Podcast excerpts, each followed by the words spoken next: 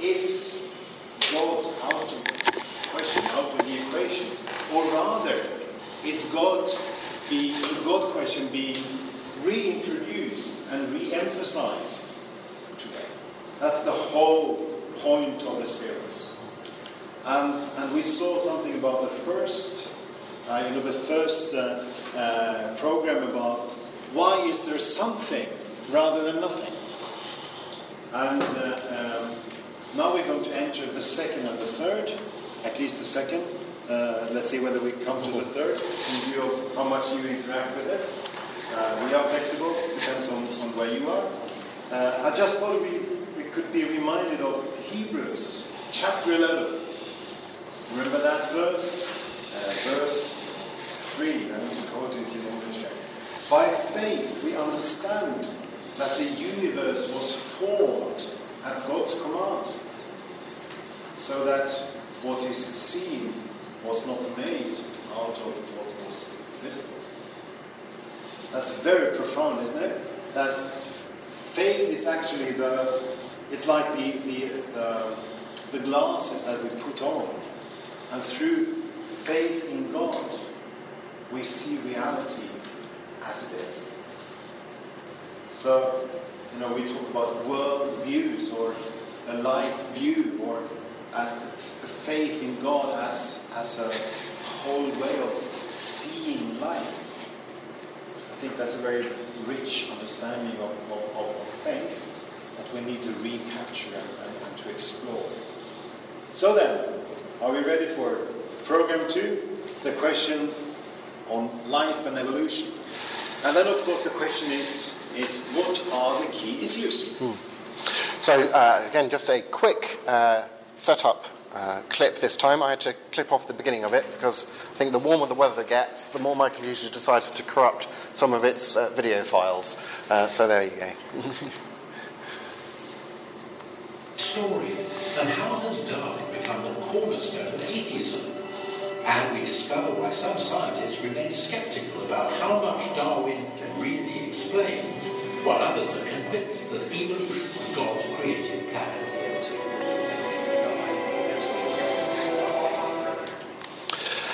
So there's quite a range, again, this, this emphasis on a range of views, and saying, no, what they're, they're saying there, that, that there's the, the generally accepted scientific story of evolution, and that for some, that has become a major plank in an atheistic worldview.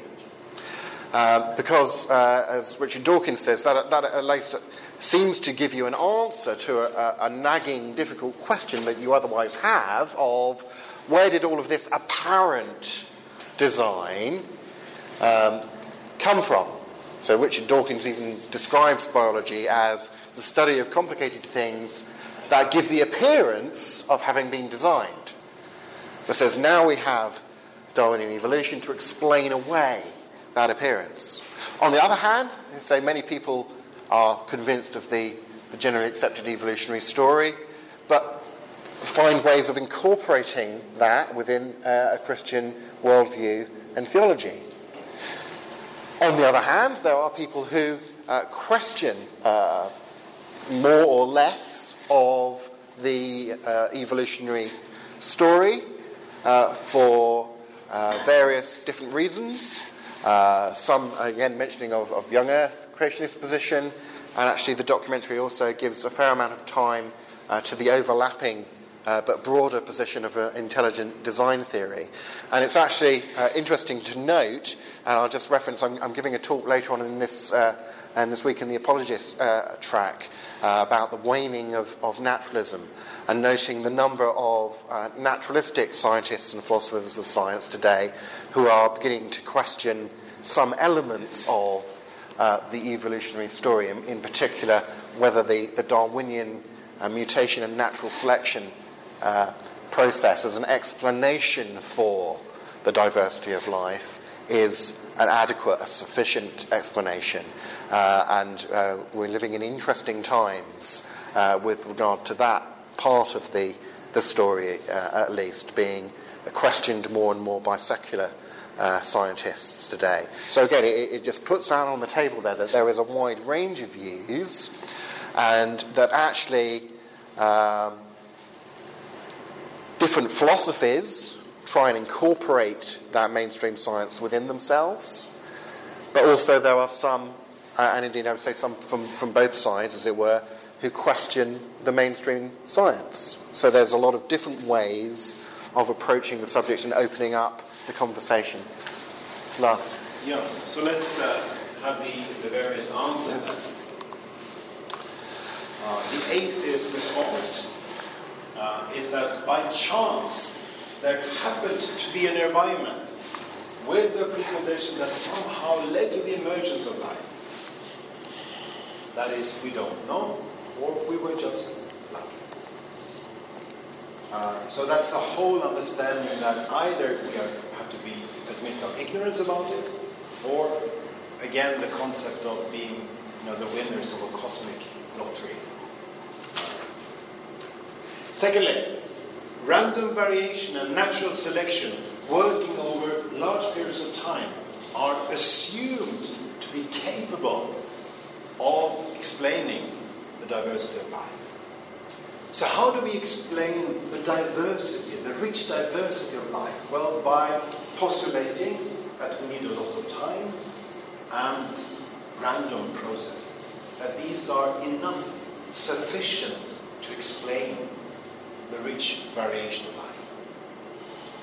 And then, thirdly, we were lucky, or there must be a lot of planets with varying conditions. And going back to the, you know, the whole uh, multiverse approach or something equivalent to that. So this is the atheistic response. Let's look at the theist response. Well, the first why is life. God has intentions and purposes related to his valuing of the things that life exhibits. That relates to beauty, relationships, moral values. So we're talking about something objectively true. And God being uh, uh, the origin and the guarantee for this, guaranteeing this. Secondly, God produces diversity. Of course, He does this through secondary causes. So it's not that He causes each and every event to happen in the natural world. Of course not. There are secondary causes at operation. But then, of course, a secondary issue is whether God only uses secondary causes in producing the diversity of life, which really relates to what we uh, talked about during the, the, the, final part of last, uh, last session. So the question is uh, is God limited to using or limiting himself to using secondary causes? And then, thirdly, there is not only cosmic fine tuning, but local fine tuning. That is, that is there are um, uh, fine tuning not just on the grand scale, but you can isolate fine tuning as mechanisms or as patterns or as a, you know rich tapestry, as it were, in definite places where you can observe it. That's the claim, at least. Yes. Would, would the DNA code would that be an example of local? Pardon? Would the DNA code? Yes. Would that be an yes. example of local? Mm-hmm. So, so uh, the question is, would the DNA code be an example of of uh, uh, uh, such local fine tuning? Yes, when you, where you can focus on this specific area is an area where it seems to be a number of factors that are fine tuned existing with each other.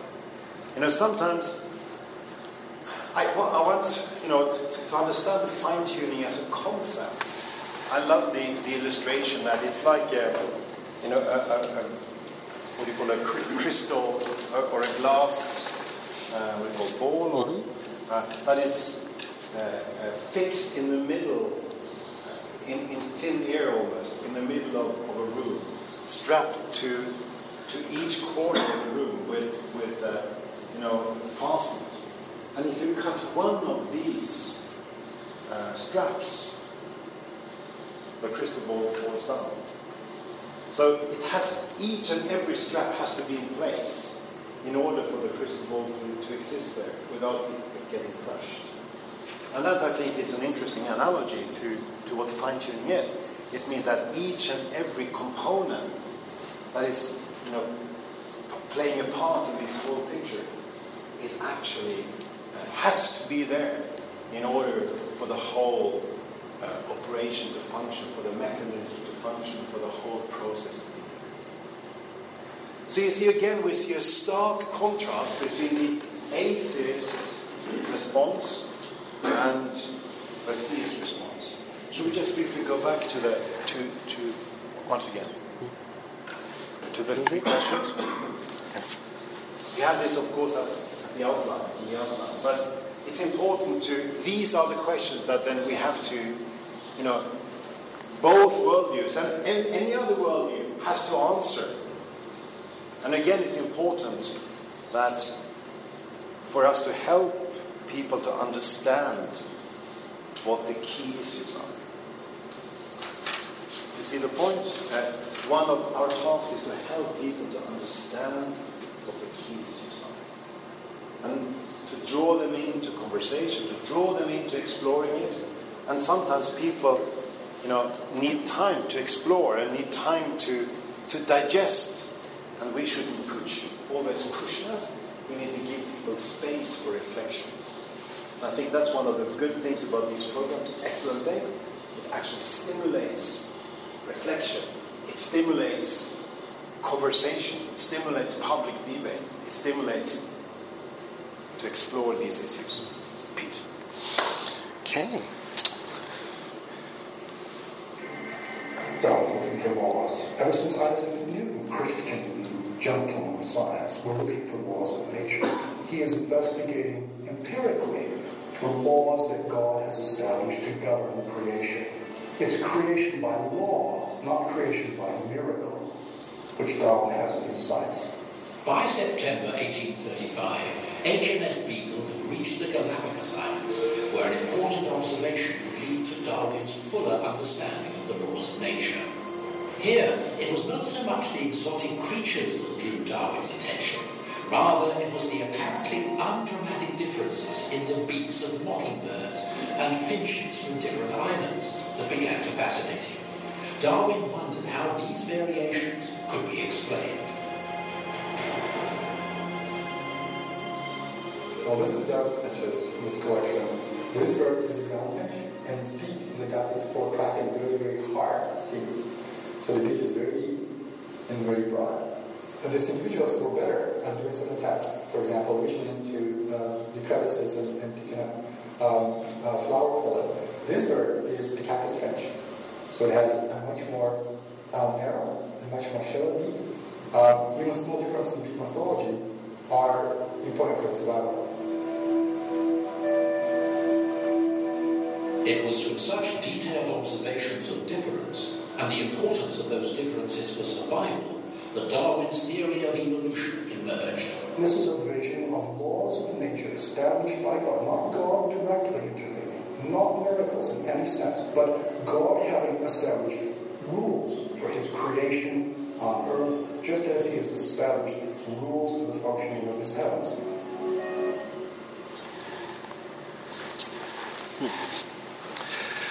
That's quite an interesting uh, take on uh, what Darwin was about doing from uh, one of his uh, biographers there being interviewed. Um, seeing Darwin as following in the footsteps of, of people like Newton and so on, in looking for laws of nature, but in this case, laws of nature uh, that govern uh, the biological uh, world.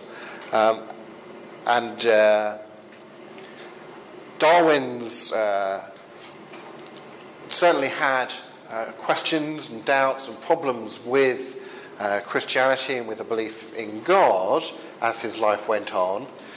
Um, but as biographers these days recognize, that actually had more to do uh, with his experience of suffering and uh, losing uh, children in, in, his life very early on and so on, and that the question of, of, of suffering was one that weighed very heavily with him But it's not that he saw himself a, a contradiction between uh, discovering laws of nature that explained biological diversity and thinking that there was a God who had instituted that process of law that he thought he had discovered.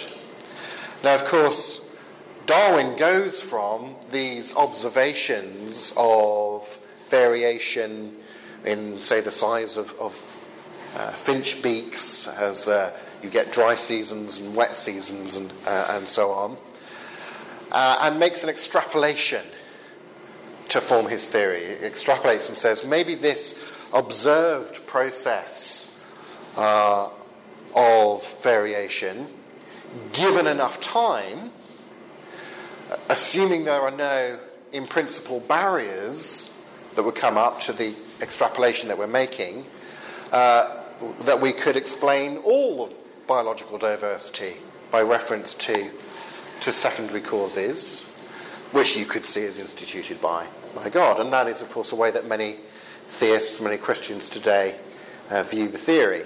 But you see how it, it opens up, because it's not referencing God directly, it opens up the possibility of the person who doesn't believe in God thinking, aha, this gives us an answer to the, the question that we otherwise had of, given I don't think there's a God to explain all this diversity, and it sure looks like you know, the product of design, I have a sort of explanatory blank in my worldview. I can, I can, now, I can now say, thank you very much, Darwin. I'm going to take your theory, which you know, may be consistent with a God, but that means it's also consistent with a not a God view of, of things. And therefore, uh, it becomes an important plank, an explanatory plank in an atheistic worldview. But that in itself doesn't mean that it is necessarily, by its own nature, a sort of anti theistic uh, view, as it were. And so that's sort of the program covering the way in which, again, you have a scientific theory and different, different uh, theological or atheological views of the world appropriating or fitting themselves uh, around that theory. I've got a slide here making what I think is the important point uh, that modern you know, evolutionary neo Darwinian theory is uh, what some have called the grand evolutionary story, is actually uh, a, a hypothesis made up of a number of different suggestions, a number of different ideas about reality, um, some of which go hand in hand, but some of which don't necessarily go hand in hand. And you will find today uh, a range of people who believe or disbelieve in different elements of this grand evolutionary story, uh, including you know, non, non-believing atheist agnostic scientists, thinkers, question certain elements of the traditional uh, story. So you might start with what's called the ancient Earth hypothesis, because as Darwin said, I, I observe a certain amount of change can happen in a limited amount of time. In order to explain this huge amount of variety, I need to, you need to have a long amount of time. So the theory seems to go hand in hand with giving a thinking there is a long period of time for those natural forces to work within.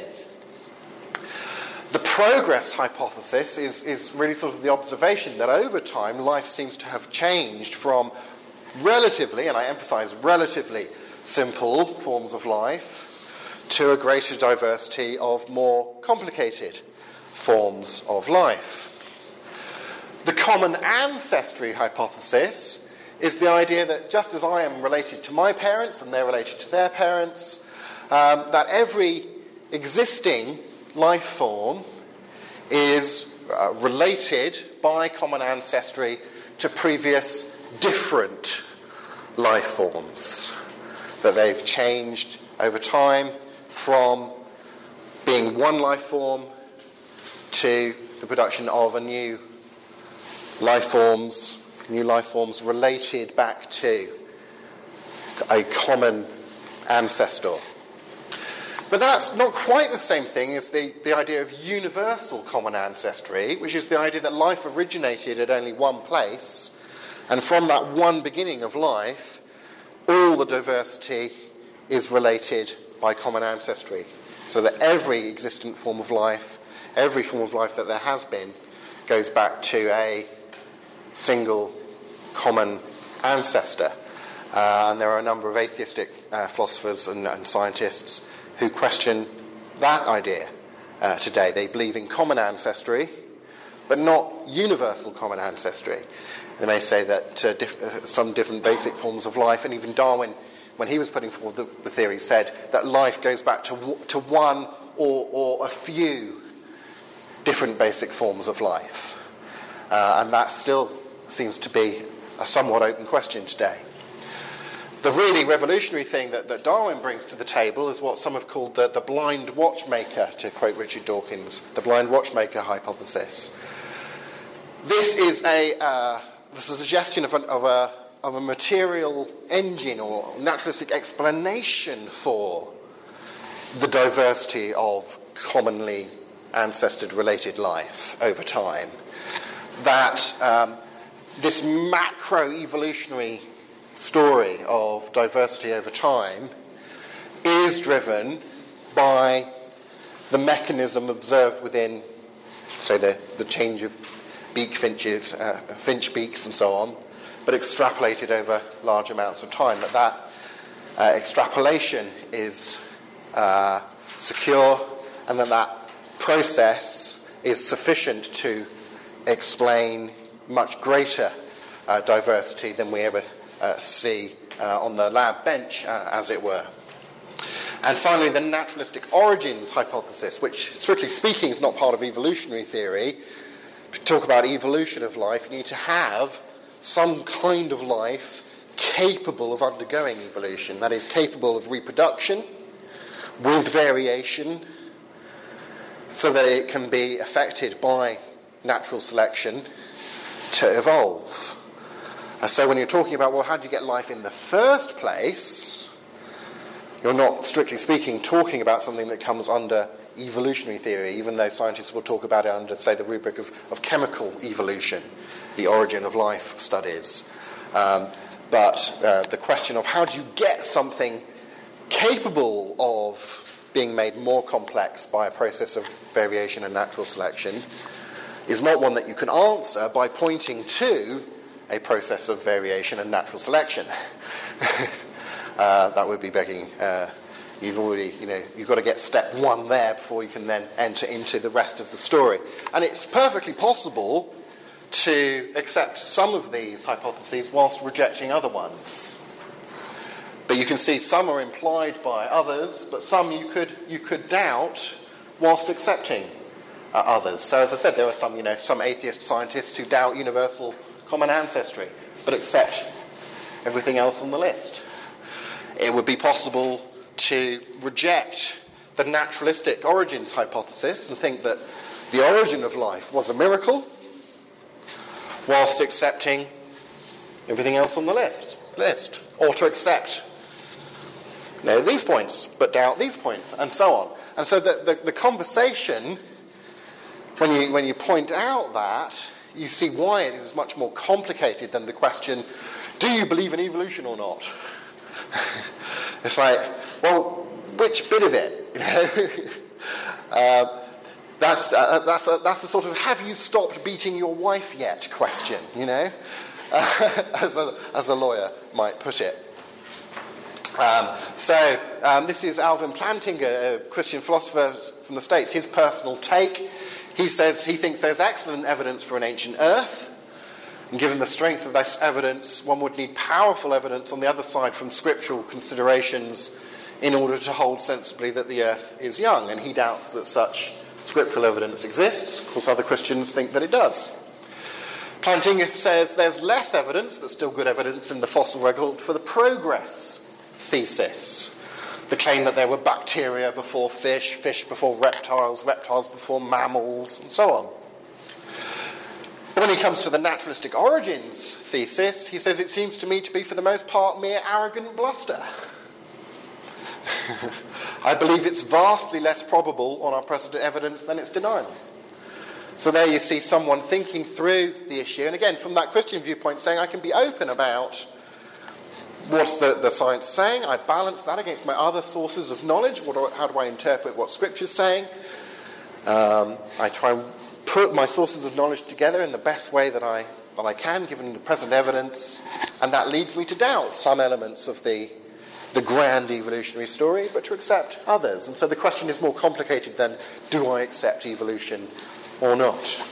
Lars seems to. Uh, Yeah, um, a story from, from a group of students our college in Norway. We went to UK for the study trip. Uh, we uh, enjoyed meeting many high caliber people, of course, uh, of various kinds, including Jay back there. Uh, and uh, uh, we had the privilege of having John as one, Leonard as one of the speakers. I remember he brought the question from one of the students. Professor what do you think about evolution? I mean, John is always very wise and, and insightful in his response, and he answered, Well, my friend, depends on what you mean by the word. There are at least five meanings to the word evolution. I agree with three. I'm not certain about the fourth, and I reject the fifth. What did you think about? that was about his phrasing, which illustrates, you know, what we're talking about here. That if people bring evolution in, we really need to define what we mean, mm. the extent of it, the level of it, the presupposition. And I think it's, you know, that's one important insight we need to take from this. Uh, uh, the other insight is that the absolute antithesis is between naturalistic evolution and Christian faith, not between evolution as such, because that may be so many different things that it's difficult really to make a, an accurate judgment in, in, the final without qualifying the terms. And uh, another quote from, from our friend John Lennox here. He's, I remember he saying once that uh, an atheist has to conclude with evolution. Now, from an athe- atheistic point of view, there is a necessity. You have to use evolution as a mechanism in order to explain things. Whereas we as Christians, we are free to also explore evolution. I think that's wonderful wonderfully put because it again it emphasizes that for us as Christians there is a freedom, intellectual freedom in pursuing this. That's also why I would like to re-emphasize what I said at the beginning, that we must never fall in the trap to start with evolution, you know, as an antithesis to Christian faith in the first place. We must always keep it on a much more basic, fundamental level about the question of is there a God or isn't there a God? The question of theism or atheism, theism or pantheism. And it really comes down to the fundamental question of which worldview is the most credible one. And again, to remind you of, of the flow of this, this TV series, of this DVD series, the question is the whole time, in light of the evidence from mainstream science, is the God question ruled out, or is it even reintroduced and re-emphasized today? Hmm. So let's continue with, with uh, uh, this topic.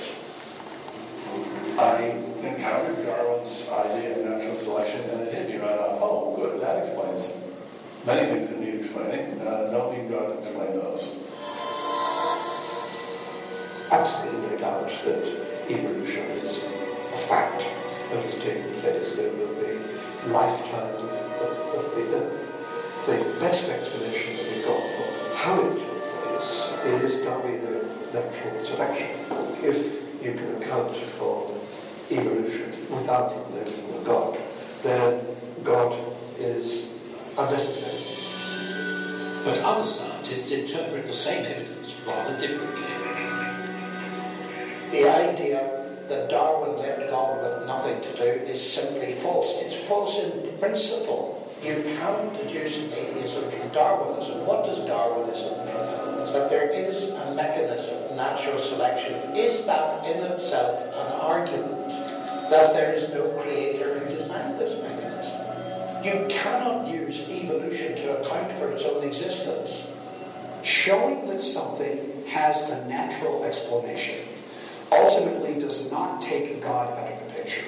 And the reason for that is God, if He exists, is the author of all things natural. God is responsible for sustaining every moment and every particle of existence in the universe. Evolution was the mechanism. It was not the insight into why, it was the insight into how, but it was God's insight, and we're now discovering it. And should that not increase our awe for the Creator as opposed to being a threat to God?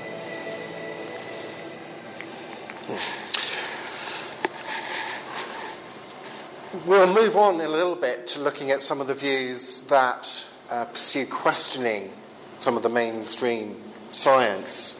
Um, but just to, to take out a, one or two interesting points from there, notice when Peter Atkins in the, in the clip said, it, you know, I'm absolutely certain that evolution has happened. And then he said, and our best explanation as to how it has happened is Darwin's mechanism of natural selection. So there you see, knowing about the, the distinction between um, the ancient Earth, the progress, the common ancestry hypotheses, and Darwin's mechanism of evolution by natural selection uh, starts paying dividends because Peter Atkins is not saying Darwin's mechanism as the explanation is absolutely certain. He's saying he's absolutely certain that Things have gone from simple to complex over a long period of time, and they're related by common ancestry. But how did that come about? It's a separate, separate question. What drove the process? Do we know? That's a separate question. He, he thinks, he says, Darwin's explanation is, is the best one that we've come up with. Um, but there his, you see how knowing that those uh, distinctions pays uh, dividends. Evolution if you like, culminate, we like to think, in us, uh, is purely random. It's not guided, And that's quite extraordinary. We are very complex beings. And we have emerged without any divine guidance. There's one very dogmatic form of neo-Darwinism which says that actually we've got all the explanations we need, we can show that evolution occurred, we can show how it occurred, we've got it all take. I'm afraid that's just um, really, and almost certainly false. How do we know that the mutations, for example, that were requisite for the production of complex life weren't mutations that were caused by a transcendent creator? So the inference that, or, or the assertion that this is random seems to me to be a philosophical assertion, not a scientific assertion. So there again, you start seeing a, another distinction that could be drawn between saying when you're talking about random variations that natural selection works upon, what do you mean by, it depends what you mean by random. Um, perfectly possible to say with Bill Craig there. Maybe some or all of those mutations were miraculously caused or intended somehow, guided by God. To say that they weren't wouldn't be so much a scientific assertion as a philosophical assertion that naturalism was true. Um, so there's a difference between an evolutionary theory that says purely metaphysically naturalistic forces, full stop, are at work here, and a theory that says there are natural forces at work here, and they were created by God, but God lets the natural forces do all of the work. And a theory that says God created a whole lot of natural forces, and at least maybe some, or a lot of the time, or all the time, guided certain of those natural forces. Um, did he guide them in a way that we could scientifically detect, like talking about we can detect a healing miracle scientifically, as we were earlier? Well, the question as to yes or no there starts you getting in towards the difference between one form of theistic evolution and intelligent design theory, because intelligent design theory claims that there's scientific evidence of intelligent causation that you can scientifically detect within the world. But there's actually quite a sort of range of theistic evolution itself. It's not just one possible view. There are, there are those who have a view almost. You know, it's almost the atheistic view, but it's not atheistic because they say God created those processes, He upholds those processes. It's not even a deistic view. Those processes wouldn't exist if God didn't have them there. God intended them. And maybe He's guiding them in a way that's scientifically undetectable. That's, you know, another thing that you could say. Is, is this intelligent input, if it's there, detectable, then you're into uh, the realm of, of intelligent design theory. So there's, again, a, a, a, a, breadth to the range of views that are being presented um, that is not often mentioned within the public uh, conversation, I think. Richard, yeah. A point about that I wouldn't be afraid to make in front of any of my physics, any of my physics colleagues, that God could completely guide evolution on a molecular level, generation to generation, without violating the laws of nature.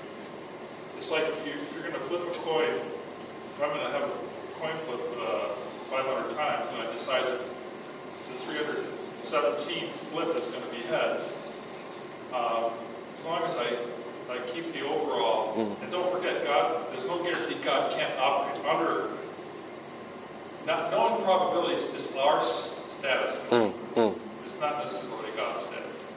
Yeah. So he can do it. If keeps the statistics right, he can still choose every single Yeah. step.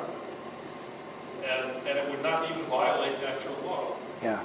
So, So- but, but it would violate, I think, a coming principle that will be proven someday about the amount of functional information which is still being defined and worked with, amount of functional information that can be produced by natural.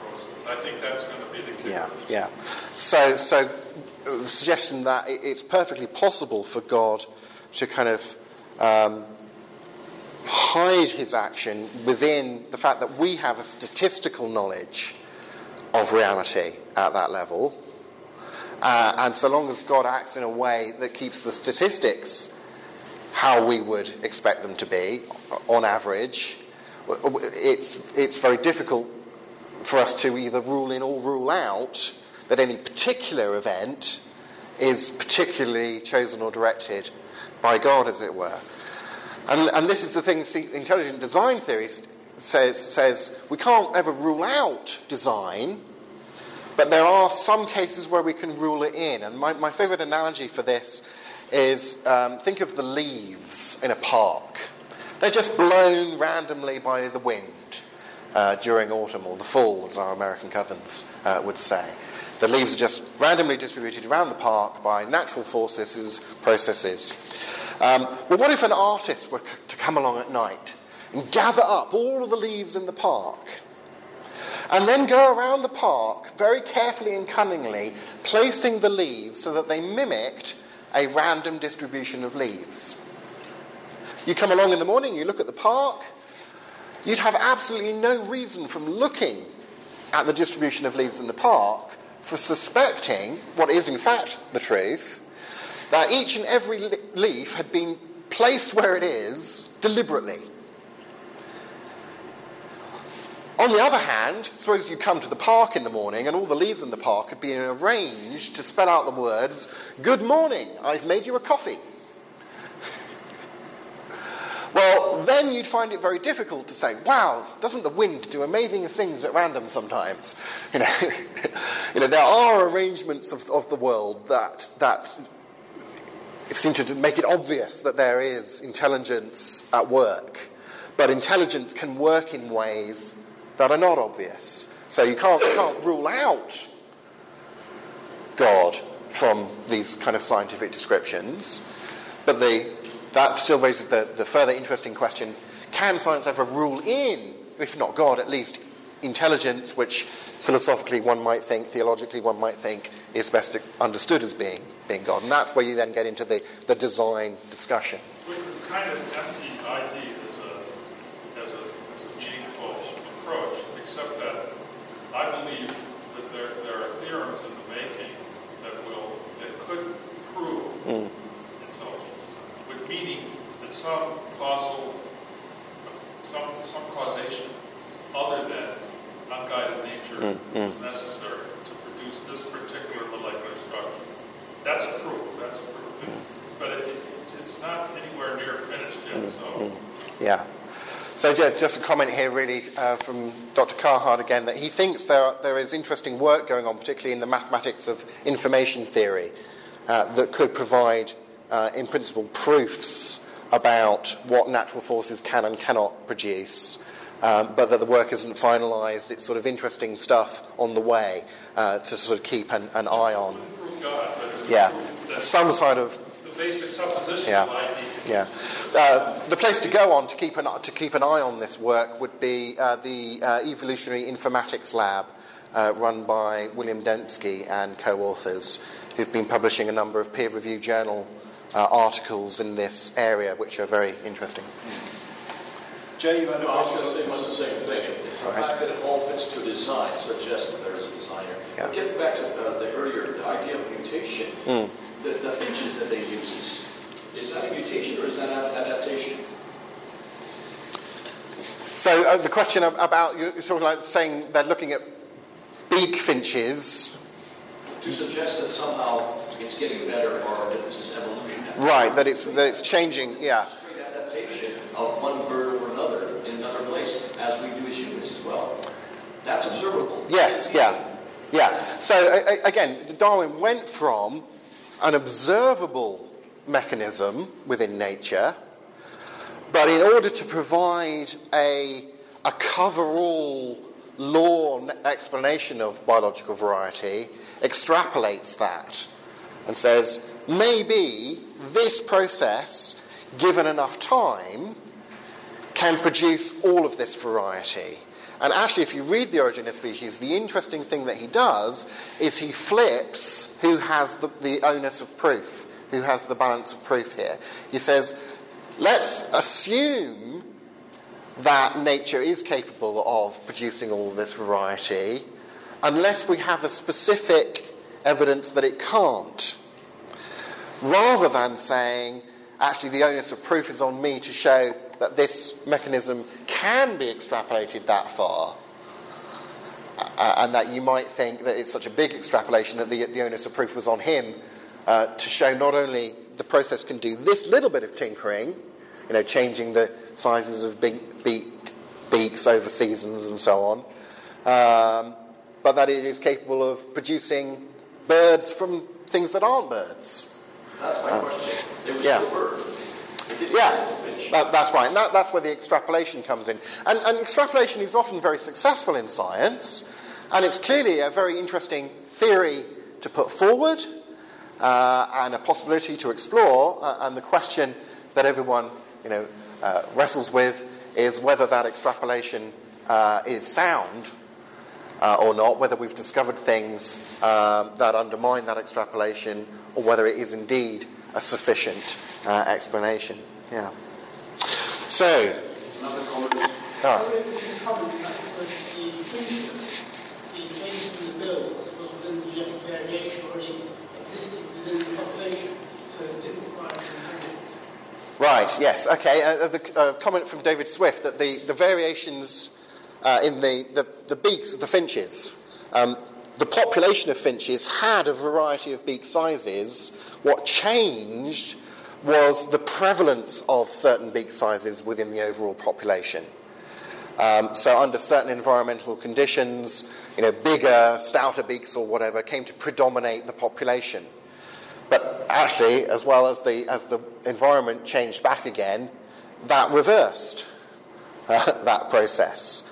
Um, so that, again, the, the crucial question becomes: Okay, you have a material process that's capable of of spreading a variation in a population, given that you've already got the information for that variation there.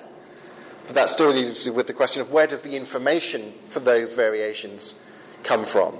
Is that process able to be extrapolated over, over time to explain the origin of the information for constructing beaks of various sizes, or birds, or mammals, or vertebrates, or, and so on? I think it's worth, you know, uh, just going down to the basic line here that uh, from an atheistic point of view, what is dependent on evolution as a mechanism. From a Christian point of view, we are free to explore it.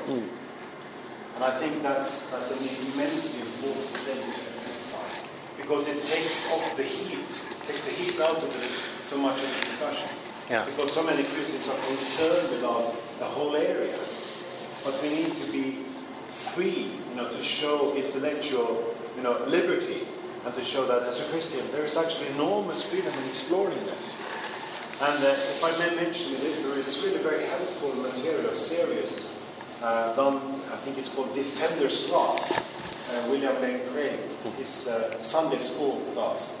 Uh, fairly advanced stuff for being a Sunday school, but nevertheless. Adult Sunday school. Yes. yes. Yeah. and and it's, uh, it's called the series. If you go to reasonablefaith.org, which is Bill Craig's website, there is a category called Defender's Class. And there's a very recent series, I think it's 22 episodes on creation and evolution, covering eight different views on Genesis 1, for example. And uh, he says himself he's rather agnostic in the area, as he has said publicly so many times. Uh, but it's very helpful, you know, in, in, in drawing out uh, uh, some of the more recent writings and so on, both on the area of Genesis 1 and in the area of, of scientific theory.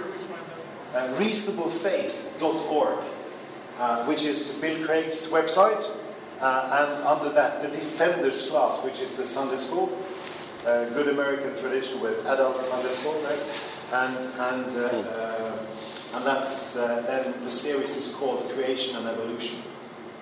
And there's all, there are also transcripts of it. It's not just audio files, but it's transcripts. So I do re- recommend it to, to listen if you want to. I think it's 20 25 minutes each episode, so it's not impossible to cover in some time if you would like to. Okay, should we continue now? So I think that the program gets to a point of saying if the generally accepted neo-Darwinian position were correct, then it would be it would be consistent with both theism and atheism. It would be consistent with both views in a sense. Indeed, neo-Darwinism can be interpreted philosophically in a manner consistent with guided theistic evolution as well. So if neo Darwinism were correct, then it would at most, at most, you might think it undercuts certain kinds of design arguments from biology, but by no means even all kinds of design arguments from biology, let alone you know, the local fine tuning of a planet capable of sustaining life, or the cosmic fine tuning of a universe capable of containing life.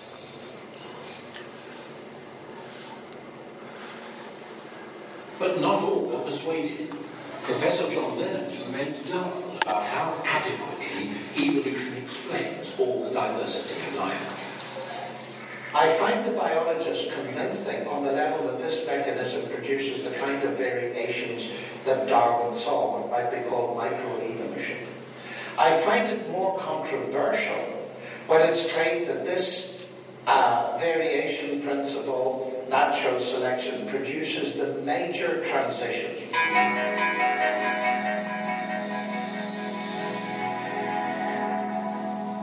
Evolution is believed to work through a form of trial and error, changes in DNA building over billions of years. Somehow they have to combine to create advantages. Now you can now, for the first time in the last 10 to 15 years, quantify how improbable those changes actually are. Intelligent design scientists have tried to calculate how many random trials might be necessary to produce a definite biological success. A mind-bogglingly large number, one in a trillion, trillion, trillion, trillion, trillion, trillion or so, sequences that are possible would perform a specified function. Can normal, natural mutations hit a target that is that small? You've got to have a whole lot of things go right before natural selection can even operate. And the things that have to go right are so incredibly improbable that it's, it's really not a plausible explanation to rely on natural selection and random mutation to produce the big changes.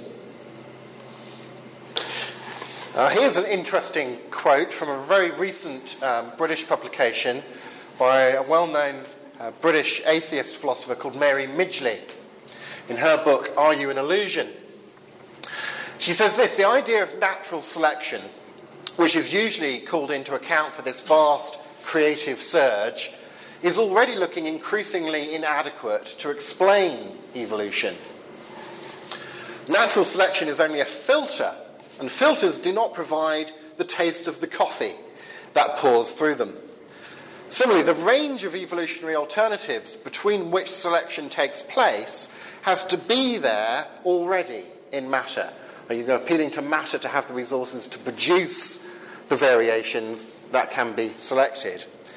How it, how that variation comes to be present there is the real mystery about creation. Fascinating to see that from uh, an atheist British philosopher. Or in their recent book, What Darwin Got Wrong. Uh, atheist philosopher of mind and an atheist uh, biologist, uh, Jerry Fodor and Massimo Piattelli Palmarini, if I've pronounced that correctly, uh, say this Darwin's theory of natural selection is fatally flawed. We don't know what the mechanism of evolution is. As far as we can make out, nobody knows exactly how phenotypes, that is, different kinds of creature, basically evolve. And they're very clear up front in the, the preface of their book. They're, they're a little bit nervous about publishing this, and indeed they, they got heavily criticised by some atheists for doing so, because they say, look, we want to make it clear at the outset that we are atheists, we are materialists, we are committed to having some sort of materialistic, non design, non God, non supernatural explanation for the variety of life. And we accept that evolution, in that sense of progress over time, in terms of complexity of creatures, common ancestry, and so on, you know, we accept all that. But the thing that we're questioning is the sufficiency of our current material explanations of that variety coming, coming about. Um, you know, now, yes, these kind of voices are in the minority, but it's, uh, it is interesting uh, to note I, that I think there are a growing minority of even atheistic thinkers, philosophers, and, and scientists questioning that element of the grand evolutionary story uh, that we looked at. So it's not simply that certain people with a, you know, a theistic bias because they understand Genesis in a certain way or whatever are so blinded by their religious impulses that they are determined to question science and what science says.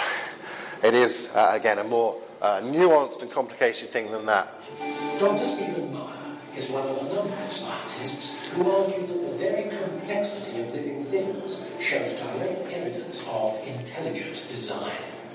One of the things that the theory of intelligent design stresses that many theistic evolutionists don't is that there are features of the natural world that can lead you to the rational or logical conclusion that, that the designing was active. All biologists accept that, that life looks as though it was designed for a purpose.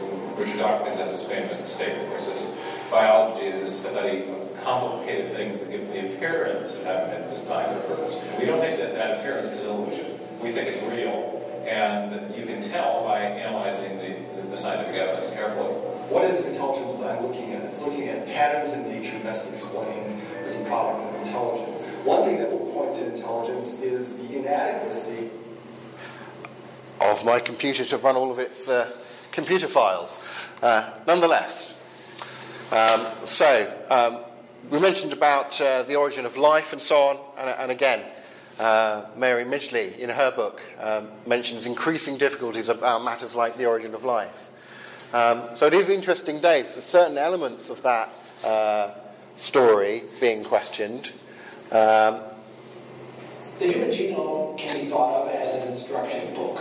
It's a book written in a funny language, the language of DNA, which has just four letters in its alphabet A, C, G, and T. And the particular order of those letters are what can determine what the genetic information says. So if the DNA spells out cat, C A T, that means one thing. If it's spelled out tat, just about opposite T-A-C, it means something else. Your DNA is almost identical to mine, but it's not exactly identical.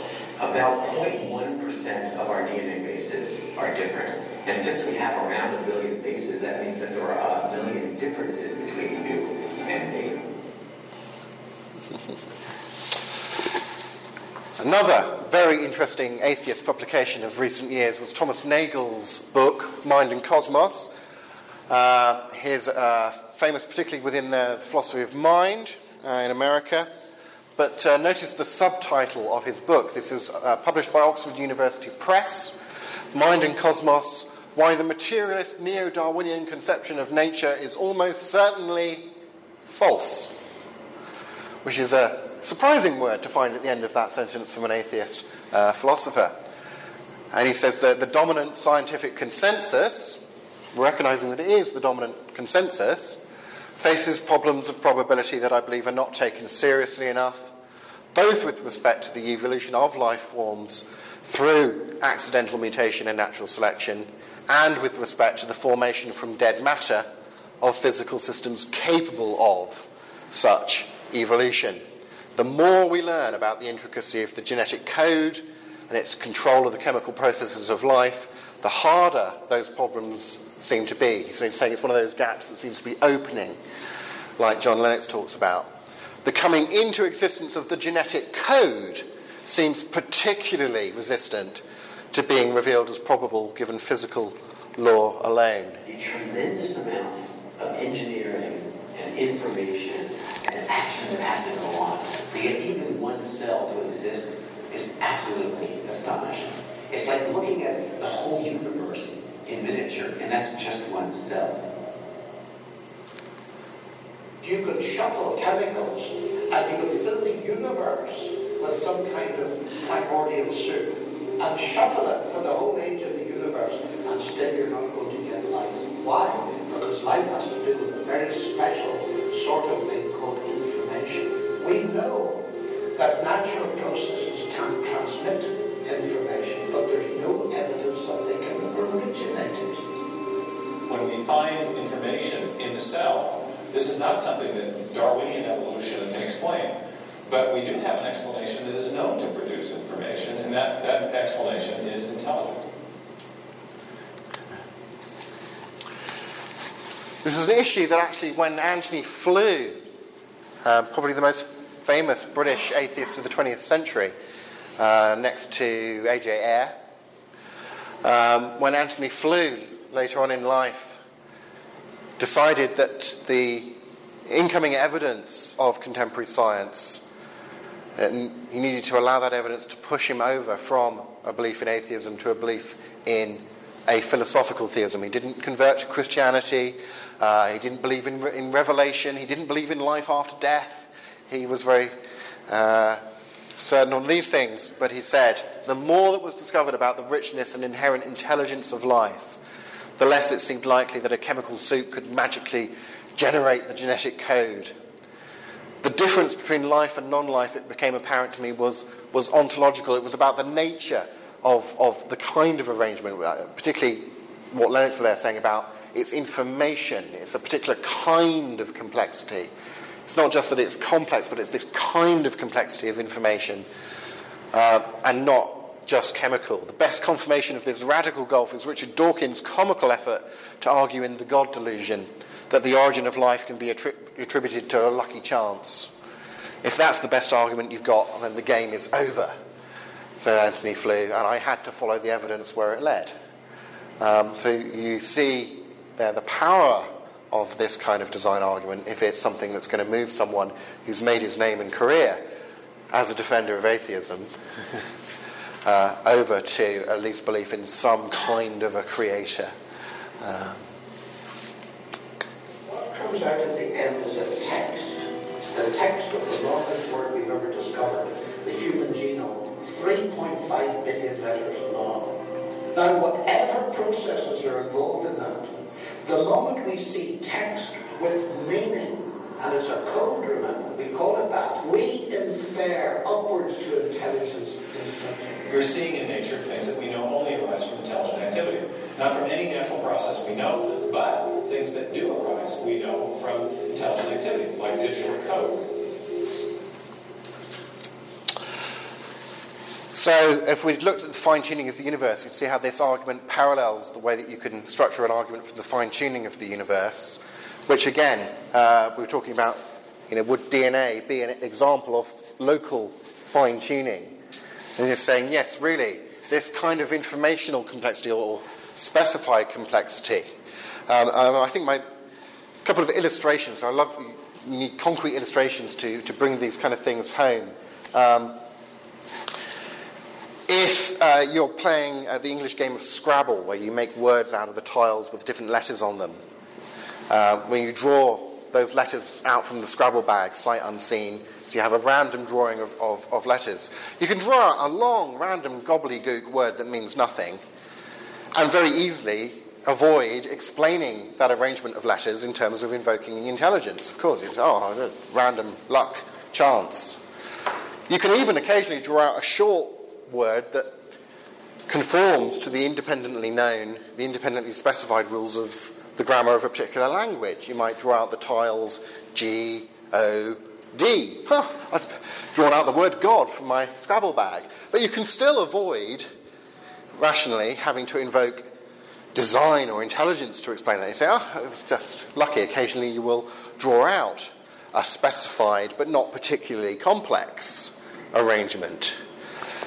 But if you were like in the Hitchhiker's Guide to the Galaxy, where they get the Scrabble tiles and they draw out the Scrabble tiles at random and they start spelling out, you know, the answer to the question of life, the universe, and everything is. Well, in that situation, you'd think someone was pulling a magic trick on you. It's a set up job. There's some, you know, somehow, however it's implemented, there's design going on. Bill Craig says, you know, the, the Cowboys playing um, poker in Dodge City. And all of the other cowboys notice that every time Slim Jim is the cowboy who deals the cards, he ends up winning the poker game with a straight flush. And this keeps happening. And eventually they get a little bit suspicious of Slim Jim. And they pull their six shooters on him and demand that he explain himself because they reckon he's a cheating varmint. And Slim Jim says, Look, any hand of cards that I get dealt is just as unlikely, just as complicated as any other hand of cards. It's one arrangement of n number of cards out of all of the possible arrangements of n number of cards length. So any hand of cards is just as unlikely as any other. Don't know what you're getting your knickers in a twist for. I'm just lucky. And Bill Craig says those those cowboys are not going to take that explanation lying down, and Slim Jim is going to end up with a belly full of lead. uh, because it's the coincidence of highly complex pattern with an independently known or specifiable pattern, like that's the pattern you need to win the game every time. Or when you put a card in a hole of the ward machine and punch in four digits and I get money out of it, was I lucky? Or is the better explanation that I knew the four digits that are the four digits that specify my bank account? Of course, any, any four digit number I enter in there is highly complex. That's like the fine tuning of the universe. The, the highly complex laws that exist happen to be the ones that allow life to exist, whereas most sets wouldn't. And again, similarly in DNA, things exhibiting this kind of specified complexity in our experience, probably designed, and life capable of evolving. Before we even get to evolution, life depends upon the specified complexity of functional information embedded in genetic and epigenetic biological structures. So that points positively. It's not, not merely that it's a, a lacuna of explanation that naturalists are, are, are now openly admitting that they have problems with explaining the origin of life, that it's a gap that's opening. It's not just that there's a lack of a, a non design explanation, but that there's a, a, positive indicator of design. That is, in those clips, Stephen Meyer points out, as he points out in uh, his recent book, uh, Darwin's Doubt, uses the same scientific methodology as Charles Darwin used um, in The Origin of Species, which he took from Lyell of explaining things in terms of best explanation arguments, explaining data in terms of what in our experience do we know has the causal power to produce this effect. Uh, and so he argues, I use, I use the same scientific methodology as Darwin uh, to point to the opposite conclusion, uh, which is a, a canny way of proceeding. Uh, so that's a sort of summary on, on the intelligent design element that the, the program covers. Yeah. Uh, on a specified complexity and function of uh, information, what's the difference? Okay, so this is a question what's the difference between functional information and specified uh, complexity? Uh, in this one, really, they're, they're, they're, synonymous in this context because the, uh, the, the, the, the, the, function that is produced um, is uh, determined by the nature of the, the, the, system that's receiving the code. The arrangement of the amino acids uh, code for producing certain arrangements of proteins that will fold in a certain way because they're arranged in that order, and the folding of the proteins will create certain machines that do certain things. So um, the, um, there is a, a, system that, that independently determines the, uh, the meaning of the arrangement. Uh, it's not. So the analogy Bill Dembski uses is he says what you, what you need to avoid doing is, is this. Um, you know, getting, getting a bow and arrow, blindfolding myself, letting loose at the wall, walking up to the wall with a paint pot, drawing a target around the arrow where it happened to hit, and then saying, oh, there you go, see, I'm brilliant at archery. Uh, but if you have the, the target is there independent of the, you don't just read it off the event and say, yes, that's the target.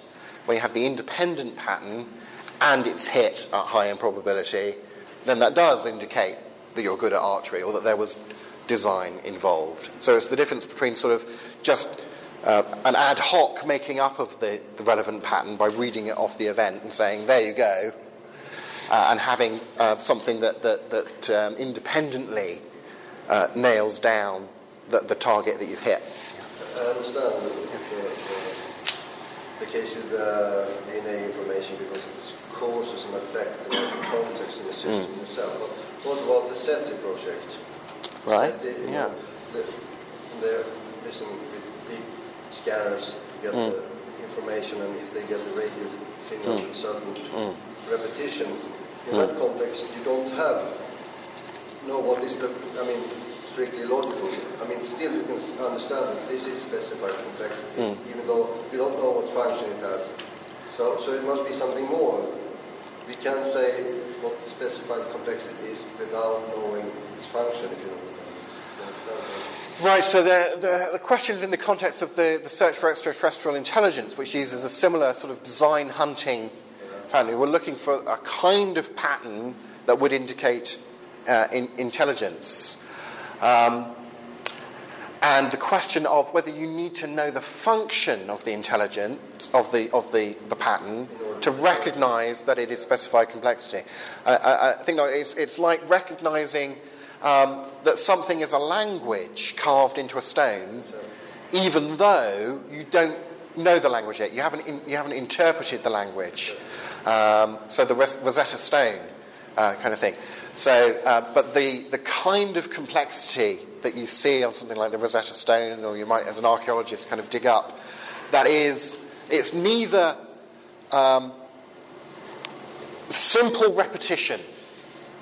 Um, famously in Search for Extraterrestrials, when they first, first astronomer discovered a pulsar star, rotating star, that had a, a repetitious beep, beep, beep on the signal, thought she might have discovered extraterrestrials. But because it was a, a, a regular pattern, it's easier to say, well, maybe there's some as yet undiscovered natural law, natural process that regularly produces this thing. On the other hand, you can have complete randomness, like the, the drawing out of the, the Scrabble letters, letters in a long gobbledygook, complete randomness. It's not regular, it's not every time you have the letter A, you have to have the letter T because of some bonding force between the tiles. And every time you have the letter T, you have to have the letter A. If those kind of laws were there, then all you'd ever be able to spell out with Scrabble tiles would, would, be, having picked A, would be A, T, A, T, A, T, A, T, A. And you couldn't encode any information in it. It wouldn't work as an information carrier. So just repetition or, or, or law like processes can't uh, process information or be informational, but neither is complete randomness, just the white noise that you might pick up on a radio as well. So looking for something like aliens from space who might, you know, beam, like, as they do in the, the movie Contact, the information or the, the series of prime numbers uh, in the book. Yeah, that's, that's the example you want to. Yeah. You look for, they actually look for that. They look, they look for beams or pulses. Yeah. Uh, that, that, of course, in groups that correspond to the prime numbers in Mm.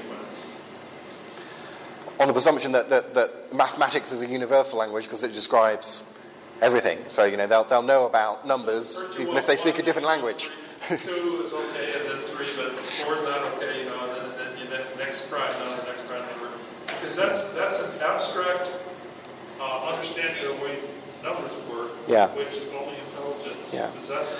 So receiving a radio signal with a, a, a beeps that represented the prime numbers in them uh, would be an indicator of design. And again, that, that's ne- neither a law-like, repetitious, simple structure nor complete randomness, but it is it's a, a sort of type of complexity between those. It's, com- it's complex, unlike repetition, but it's not complete randomness. We're looking, looking for a mapping onto our sense of consciousness, human consciousness. Hmm. Actually, we would probably miss other forms of Yeah. consciousness if they were there. because Right. We wouldn't know what to look for, but we know that prime numbers are important. Yeah. So as I, as I said before, uh, Rich is pointing out, you know, we, we, there might be lots of things that we miss because we don't understand. And so you can't rule out intelligence, but there are, it's at least possible that there are occasions that you could rule it in. And if you, if you could, in principle, rule it in in doing SETI, there's nothing to say, in principle at least, that you couldn't rule it in in doing biology or cosmology. And I think it's worth at this point to, to uh, sort of summarize what, what, where are we right now you know, in, in this discussion. We're talking about information and the role that plays the whole question of, of, of the God issue. And I think we've referred to, uh, I think you did refer to it previously, uh, Pete, uh, when John Lennox talks about the difference between the bad gaps and the good gaps. You know, we've heard about the God of the gaps, that we, you know, people, often atheists, excuse, accuse Christians of appealing to God uh, in where we don't know, you know, where we are ignorant. Which means that the more scientific knowledge we get, the less place is there for God. God gaps. And of course, that is illegitimate, illegitimate, because the point then is that the whole universe as such is a creation, and not just one individual element. But then the question is: Is there not exa- Do we have not just the bad gaps, but do we have good gaps? That is, gaps that that indicates, shows information that actually uh, are clear examples of. And we, we have now touched on two, two examples. One which is, it seems rather forceful, and that's the, the genetic code, the DNA, which seems to be a place where there is a clear good gap, and it's actually increasing and increasing in terms of the explanatory power of it when you apply a Christian worldview to that. And then, of course, is the question of extraterrestrial intelligence, whether that also is a good guy or not. But that is not as clear an indicator as the other one, but it's under exploration, it seems to me. Uh, your point about freedom is new to me, and um, I think it's so crucial. The, the Christian has enormous freedom to investigate the natural world. I mean, I'm undecided whether evolution is right. I don't see a theological problem because every natural event's an act of God already. So I don't, I don't really care whether he did it that way or not. No, that's But right. the, the question is, if someone comes up with a new mechanism, evolution has no effective mechanism. And for a physicist, that's a killer. You don't have a mechanism, uh, you don't have a theory in my book, okay? So, so I'm, I'm waiting, but, but then they say, well, retroviral insertions or Hox genes or, you know, this kind of stuff. Well, okay, let's see. Show that that's a mechanism? So, so, uh, so uh, Richard Carr here is underlining the, the, uh, the intellectual freedom we have as Christians to explore the world, because there is uh, there is a fundamental, uh, you know, uh, credibility uh, to the Christian worldview in terms of undergirding the whole scientific enterprise. But the problem is that each of those, as they're coming online, each of them keeps turning up empty. Yeah. And- Of, of the possible explanations. Yeah, so this Yeah. gap is not closing, but, but we're free to let people try to demonstrate it without, without getting anxious. Yeah. Good point, yes. So there is something there to say about the freedom. I think that's something to bring into discussions with people. Uh, To be a Christian is actually to be to have a real intellectual freedom to explore this, the whole area, and and uh, I think this creates a wonderful opportunity for conversations with our friends who are not Christians. What do you say? Do you as Christian have freedom to this? You can't be serious. You know, the kind of that's a surprise to many, many people, I think, because they have sort of um, they, they read our understanding of the world as almost like, as a deterministic understanding, where God is invoked at each and every place where we don't want to be concerned about knowledge. It seems. So, um, yes, please. Let's move on. Okay, just a, a little bit about that third uh, point of the third pro- of the second program uh, about local uh, fine tuning, uh, or in terms of the why is there even a, a, an environment, a habitat where life can thrive? It's one thing to have a universe compatible with the existence of life, but it's another thing to have somewhere within that universe uh, that can be a home uh, for life. But the emergence of life on Earth was dependent upon other crucial factors. Earth, for some reason, found itself at a distance from the star, in this case the sun, that was such that it allowed for liquid water to exist on its surface. Because you see, if the planet is too close, then it's too hot and you don't have liquid water. If the planet is too far, then it's too cold and everything freezes. It's what um, Paul Davies famously uh, wrote a book called The Goldilocks Enigma. Uh, the Goldilocks Enigma. Why is Earth just right uh, for life? And you may have heard in the news, and you often get inflated accounts in the, in the popular press uh, about the current search for uh, extraterrestrial planets and the, the ongoing search for uh, uh, even Earth like planets. And each new um, vaguely Earth-like planet that is discovered is then reported in the newspapers as you know we'll all be going on holiday to Alpha Centauri by the end of the decade, kind of thing. Um, but they get really excited if they they find a planet that might be solid that possibly is in the right distance from its star, so that it could have liquid water on it if there is the right kind of atmosphere there, which we don't know. You know, and then that gets reported as new Earth discovered. You know, pack your bags. Now, um, what it seems to me is that thus far we've discovered uh, a lot of extraterrestrial planets, uh, all of which are not Earth-like. Uh, so, does that mean that the, the statistics? I I know, going to this with a mathematician. Does that mean the statistics on the likelihood of other Earth-like planets goes up because we've shown at least that there, it's possible for there to be other planets, other solar systems, and so on? Or does it mean going down because our, our sample size of non Earth like planets keeps increasing? Um, that's an interesting conundrum to go into.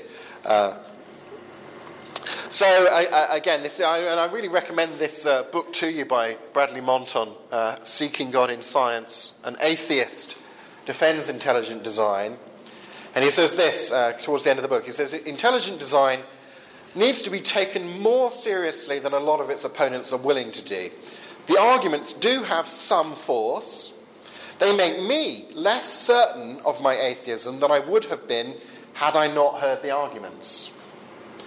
I think there is some evidence for an intelligent designer, and in fact, I think there is some evidence that the intelligent designer is God. Because, of course, those are separable questions. Now, Monton remains an atheist. He thinks he has reasons for atheism that sufficiently overbalance the evidence from design, that there is design and that the best explanation of that is theistic. Um, but here is an atheist philosopher of science willing to say, you know, look, guys, there's, there's something to this, and it does make me less certain of my atheism than I would otherwise be. Uh, and that's really uh, interesting uh, to see. And, and, maybe it's worth, you know, commenting that this is a very, you know, it's a very honest statement. Mm. very impressive. Someone saying, well, I'm really attracted towards the theistic worldview, but still, I'm not willing to accept the whole package. Though there are some arguments that are persuasive, some evidence that seems to be drawing me in that direction. And I, it's really, you know, something to be. He is really to be credited yeah. for that. And I, I think it also reflects reflects on the fact that as a Christian, we have the uh, the possibility of, of saying the, the reverse kind of position. Yes of not having to think that the Christian worldview has everything sewn up in a nice, neat package and all is you know, perfect and, and fine, but saying, on balance, I think Christianity has the best, most plausible view. But there are some difficulties, doubts that I have, problems, arguments against Christianity that I think have some force, but not enough to convince me that Christianity is wrong. Uh, and, and, that is a perfectly intellectually sustainable, legitimate uh, position. Uh, so it's not having to pretend, as, as it were, uh, that we think, you know, all of the evidence, all of the arguments, that there are no problems with, with, with the Christian view. Uh, picking a, a worldview, picking a spirituality is inherently a sort of um, comparative exercise. Because I said at the beginning, just as science is a fallible project, and theology is a fallible human project, and philosophy is a fallible human project, uh, to try and understand reality. And we're, we're, all of us trying to help one another understand reality the best that we, that we can. Yeah, and it, it occurs to me that it may be fruitful for us to ask, you know, before uh, we may have time to go into some of the third program as well, but it has really been a lot of material so far. So, so it's, it's worth asking what are we to make of all this material? You know, what is the implications of it? That's worth exploring. And for uh, welcome to those of you who uh, came a bit later. It's not easy to get here often, so, so welcome. Uh, we are exploring.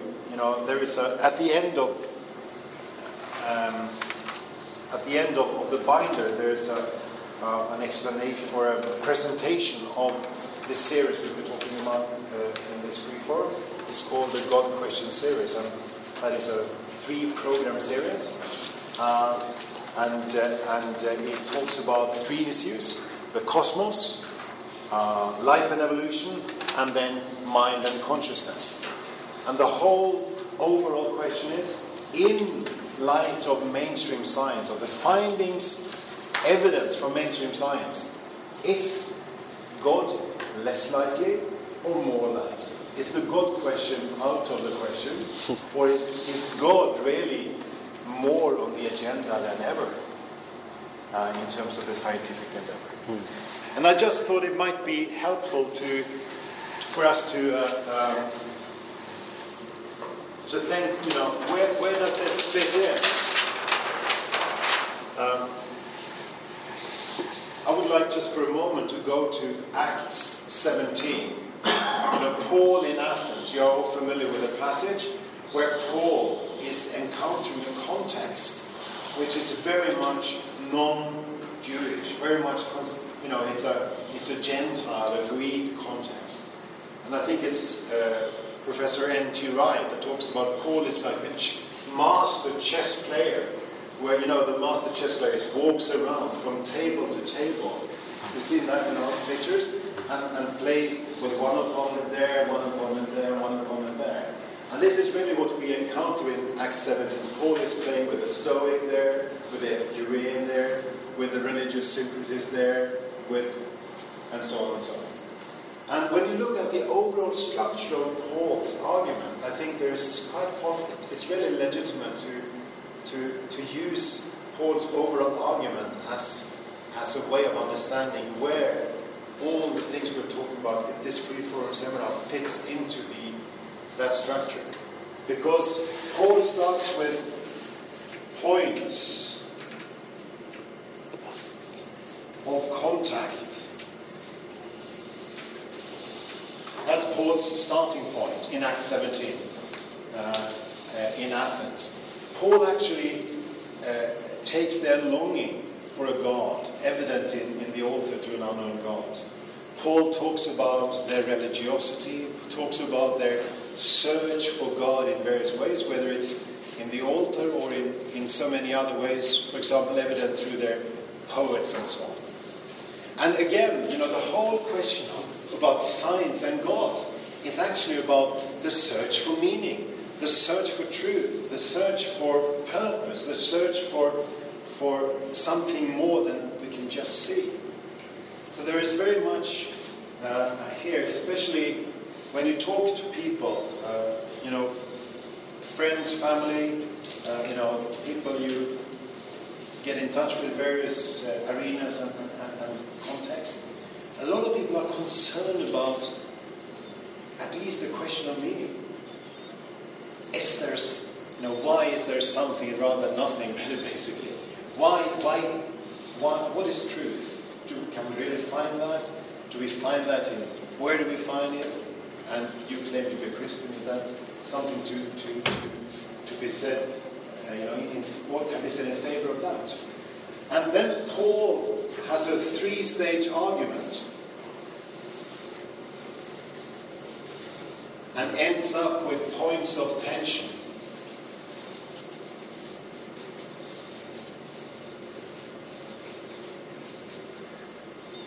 This series of programs really only touch on the first argument in Paul's, uh, in Paul's structure, because what we could call natural theology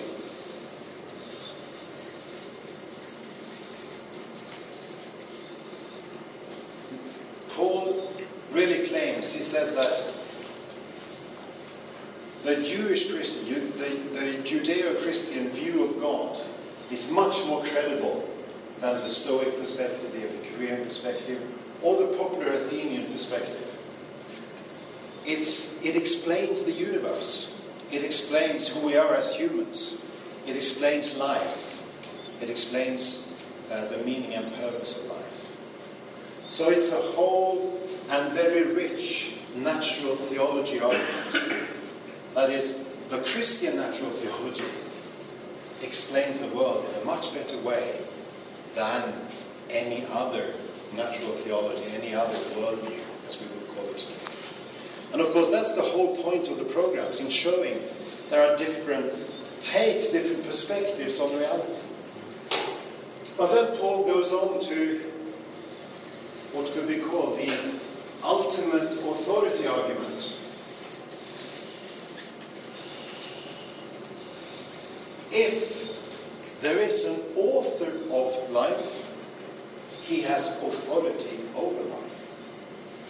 So, you know, if there is someone who has created everything, that person has ultimate authority. Like someone who is an author of a book has authority over that. You know, we know the concept of copyright in our culture uh, cultures today, and it's the same kind of idea. So the whole idea of, of the judgment of God goes, is legitimate because God is who He is. Because God is the creator and sustainer of everything, He has the right to be a judge. Um, God's holiness goes back to being the one and only, uh, the one who has created everything, uh, who is the, the sustainer. So, if God is the creator of all, the author of life, has authority over life. And then, thirdly, Jesus and the resurrection.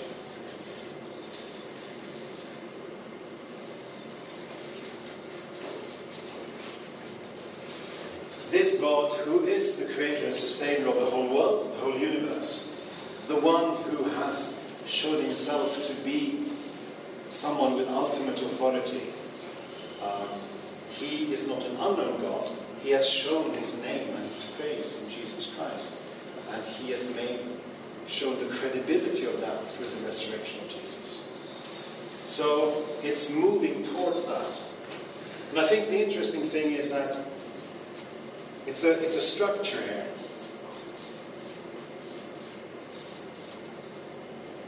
Where this is a bridge building activity, you know, building bridges to where people are, asking where are the longings, where are the deep seated search for meaning, for purpose, for truth. And then saying that, you know, the, the, the, the glasses that we offer, the worldview that we offer, actually provides a perspective on the world that is unique. And that is, again, the whole point of this series of programs to bring Christian voices, credible voices like John, John Lennox and, and William Lane Craig to the table to introduce a Christian perspective in the context of pluralism, as we said. And then, moving on to that, if God is the author of life, He has ultimate authority. He's no longer an unknown God. He has shown Himself ultimate way in Jesus Christ. Uh, and the interesting thing is you can move back and forth here. Now, as Christians, we often start here. But if there is no problem with sin and the holiness of God, people don't see the need for Jesus. And if people don't see the reality of God as creator, it's very difficult to see the reality of sin. So I think the flow of thought here is very forceful, and it's, I think it's, it's helpful to, to, to reflect on that the whole series is really in this arena, in, on this level. Whereas in order to reflect on the whole Christian, the whole biblical worldview, we need to move on to present uh, the whole picture. Does this make sense? And I think it's, it's helpful to have this kind of thinking, uh, you know, uh, present uh, with us because we often misunderstand different ways of communicating them. And the, there are different arenas and different, you know, different uh, uh, purposes in, in, in different contexts and settings. Sometimes it's actually legitimate just to talk about this, relating to science, for example. That's the place for that. Whereas, of course, if we only did this in church, we would certainly fail, you know, to teach a fuller, a fully Christian understanding of the world. Would you like to comment on this? Yeah, also uh, bringing the fact that the, the point of contact here is very much what the program is doing, as well as looking at the, yes. the natural theology, of, of course, by giving that that broad, pluralistic, what does modern science kind of say? So for those interested in the, the sciences and the science religion discussion, uh, the program and the, the study series and so on is a great sort of point of contact into um, raising the discussion about natural theology. And then whether we, I don't know if you have time to see it or not, but, but certainly by the time you're into program three, where it's talking about mind and consciousness and so on, it, there does begin to be elements talking about, for example, understanding of religious experience or near death experiences and things that raise spiritual questions. And you start getting explicit interviews with Christians talking about their religious experiences and so on that, that at least raise into questions of a more specific Christian Jesus kind of nature. So, any reflections, comments before? We still have time for the third program, if, uh, you know, but we, good to leave some opportunities. Can I be cheeky and just wonder whether, if there is another column down the side, whether actually one of the things that play in Acts 17 is, is Paul and his transformed and transforming life as well. That, you know, we look at the, the folks are listening to the material, but I guess also looking at Paul and saying, what difference is it making in your life? You know, is it real for you? What is, you know, is God really at work in your life? And so I guess when whenever we're doing the programs, Mm-hmm. you're using it in different contexts with church or school in terms of understanding that we ourselves are ambassadors for Christ and the, the integral Yeah. that there is between us and that. And it's not that we're to be completely perfect, but you know, we are redeemed and, and actually transforming us. And so not always just thinking it's material, actually God will use us and our So, so, so the, the, the common reflection, or, maybe even question is, shouldn't we also think about in terms of transformation and Paul's transform, transformed life as a testimony to the truth of the Christian worldview, and not just uh, the argumentative structure? Um, and, and certainly, uh, you're quite right that the overall message of the two-volume work, Luke and, and the Book of Acts, is definitely that it's the Holy Spirit uh, uh, plays a very important role in communicating through the deeds of Jesus first and then the disciples. In, if you think of Acts 1, for example, and the role of, of, of, of uh, the work of the Holy Spirit through the disciples, it's very, very evident, I think. So that's a good, very important point. When you think of the specific context in the book of, of, Acts, chapter 17 in, Athens, um, when we read the speech by Paul in, in Acts 17 from verses 22 to 31, that is actually a follow up speech related to his original presentation in the marketplace. Many people read it as if it is a missionary primer speech. It's not. It's a follow up speech where he's invited as a herald of a foreign god, as they put it, before the Areopagus Council, who was uh, the appropriate body for licensing people as heralds of foreign gods into uh, the Athenian marketplace, the Athenian agora, you know, the, the, the, the, square, the, the marketplace. So you can say that what was at stake was his credibility as a messenger of a foreign god, you know, in the specific historical context. Of course, when Luke writes about this, he has a specific intention. He wants to talk about how the gospel and the gospel messenger encounters different contexts and worldviews, whether it's the Roman state, Paul as a Roman citizen a number of times in, the book of Acts. That's the issue. Uh, is it lawful or is it not lawful, for example? Uh, another issue is, of course, the, the, the synagogue context, where a number of times the question is, is Jesus really Messiah?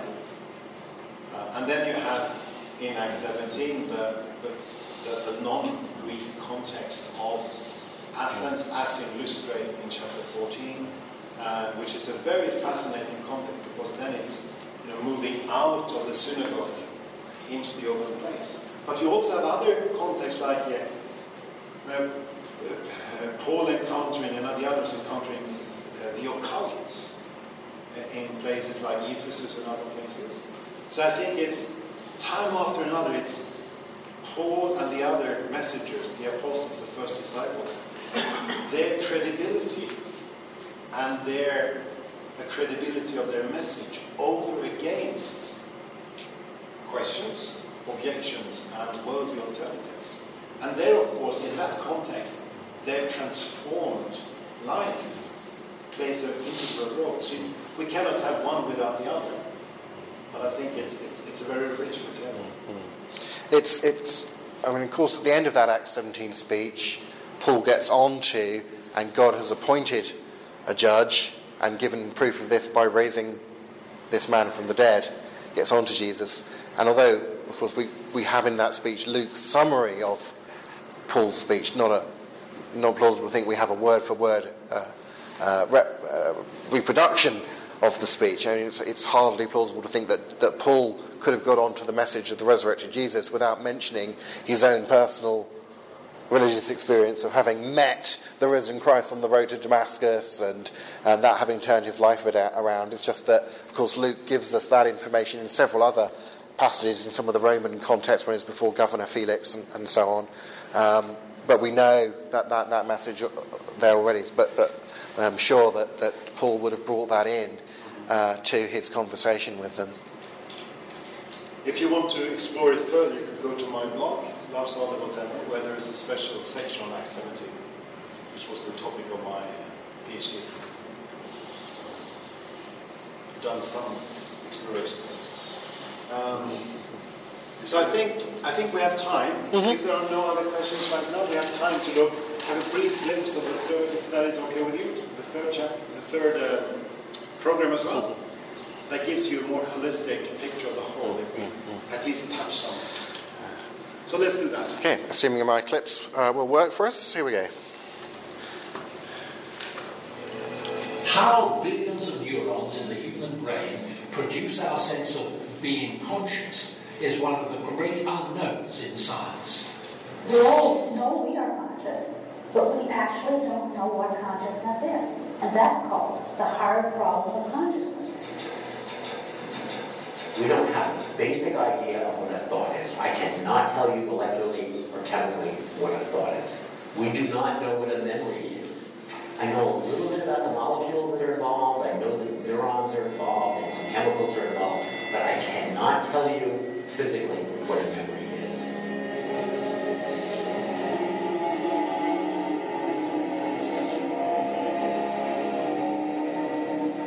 Understand fairly well how brain cells work and how they're linked together, and we know that they're linked through a bit of electricity and some chemical processes.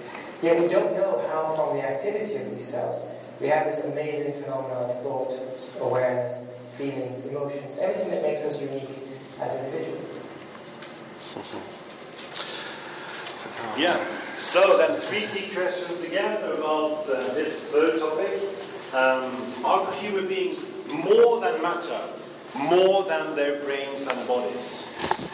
Um, that's a really important question.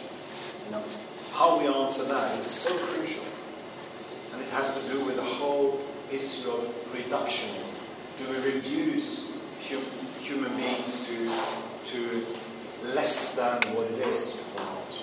Secondly, can matter be mind? And can materialism and naturalism explain mind? So we heard something about what is consciousness, what is mind? Well, it's not easy to kind of give you an explanation. We heard about what a thought is, was the clip in the clip here. It's very difficult. It's very, it's very, uh, it's like a moving target, it seems. Well, there's a lot of research going on in that area. Thirdly, how credible it is to attribute transformed behavior. That relates to, to your comment about, about the apostles. How credible is it to attribute transformed behavior to a relationship with God? Is God consciousness manifest in so many different ways, delusional and wishful thinking? Or is it rational evidence for the existence of the Creator? And how do the, the atheists respond then? Well, let's look at that. First of all, humans are nothing but complex arrangements of matter with a particularism. And we have the subjective value we confer on ourselves. That is, there is no objectivity to our, our, our dignity, our, our human value and dignity.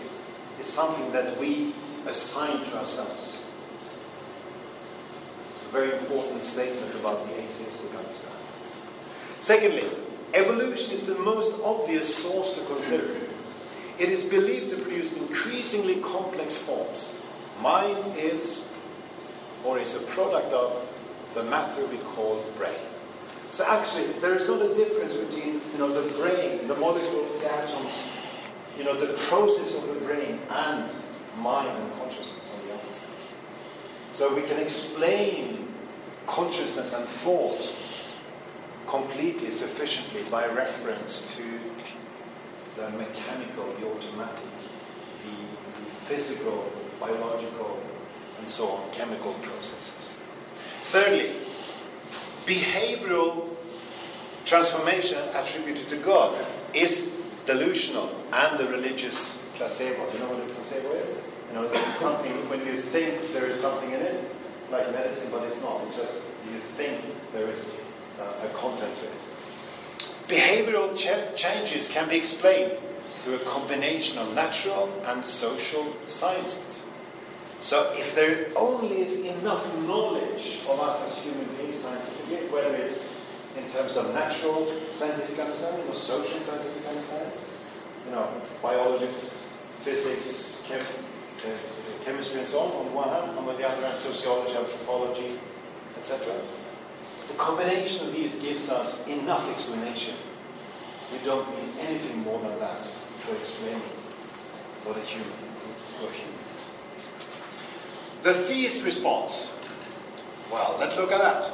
Most Christians and most people are dualists and perceive the mind to be a distinct entity, something different from the brain, that, at least under certain conditions, can exist without the brain, confer near death experiences as well as theological beliefs about the afterlife. Theists identify that human minds have been made for interaction with the Creator. There's a minority of theists who think a bit differently. They are called physicalists, but I don't think we should focus on that right now. Secondly, the majority view among scholars of the mind body problem is that there is no explanation about how matter could produce mind. Many theists argue that the existence and nature of mind provide compelling evidence of divine purpose. An example of such an argument would be, uh, for example, C.S. Lewis's argument from rationality. You know that, that uh, the fact that we as humans argue and reason is a very compelling evidence for the existence of someone who gave us that ability. And then thirdly, transformed behavior can be evidence, can be evidence that interaction with the divine spirit can have a transformational impact. For example, arguments from religious experience. Again, do you see the stark contrast between the atheistic and? And it really comes down to the question of who is a human being? Um, and do we, if we have everything, uh, if we explain, you know, all the available explanations in natural categories, you know, by natural causes, is that sufficient to explain who a human?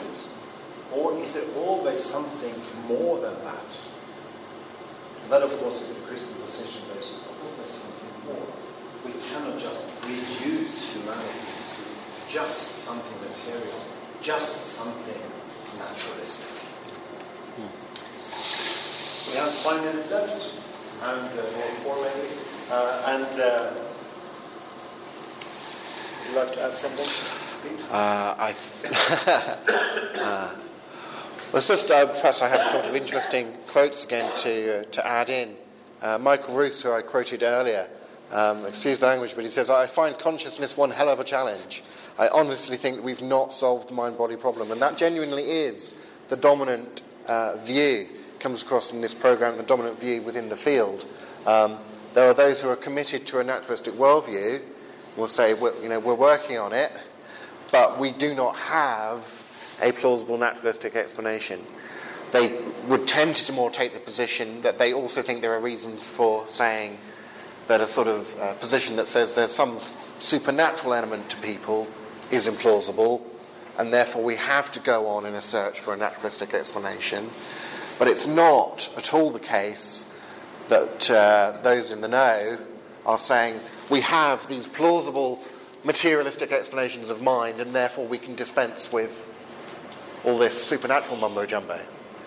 Um, it's again to do with the underlying, the deeper philosophical commitments, uh, and um, I would I would add that I think there are actually very compelling arguments uh, from mind uh, towards God. There are even, of course, uh, those atheist philosophers like Thomas Nagel, who we've mentioned, who will say conscious subjects and their mental lives are uh, inescapable components of reality not describable by the physical sciences. Um, so there are uh, there's a difference between being an atheist and being a, a complete naturalist. Um, there are those atheists who say that there seems to be more than a person, but why would we need to go to a theistic worldview to understand that, to explain that? We just recognize that that is the case, uh, and then they'd be into are there good arguments or not from that extra physical reality about people to some need to bring in God to explain it or not. So, again, the, the variety of views that can be discussed. Thank you, Pete. Uh, maybe it's time then to, to draw it all together. Just to remind you of this uh, paper, which gives you a very neat summary of the three programs and some contact information as well if you would like to explore this further. It really is a fantastic resource. Uh, and um, PowerPoint, yeah. So, so uh, uh, not with the clips, I think. No. Uh, uh, Uh, I, I think they would like you to go and buy the DVD series. Uh, that's the. Uh, So, but I think uh, we have worked on this in preparation for this pre-forum with Ian Morris, who's the producer of the series, to get it quite, you know, on spot in terms of what are the issues there, and, uh, so so this is it like a, it's like a gift package, I would say. Uh, this is how the, the, uh, the study guide. So remember, it's a broadcast series and it's a DVD series. One school version and one church version.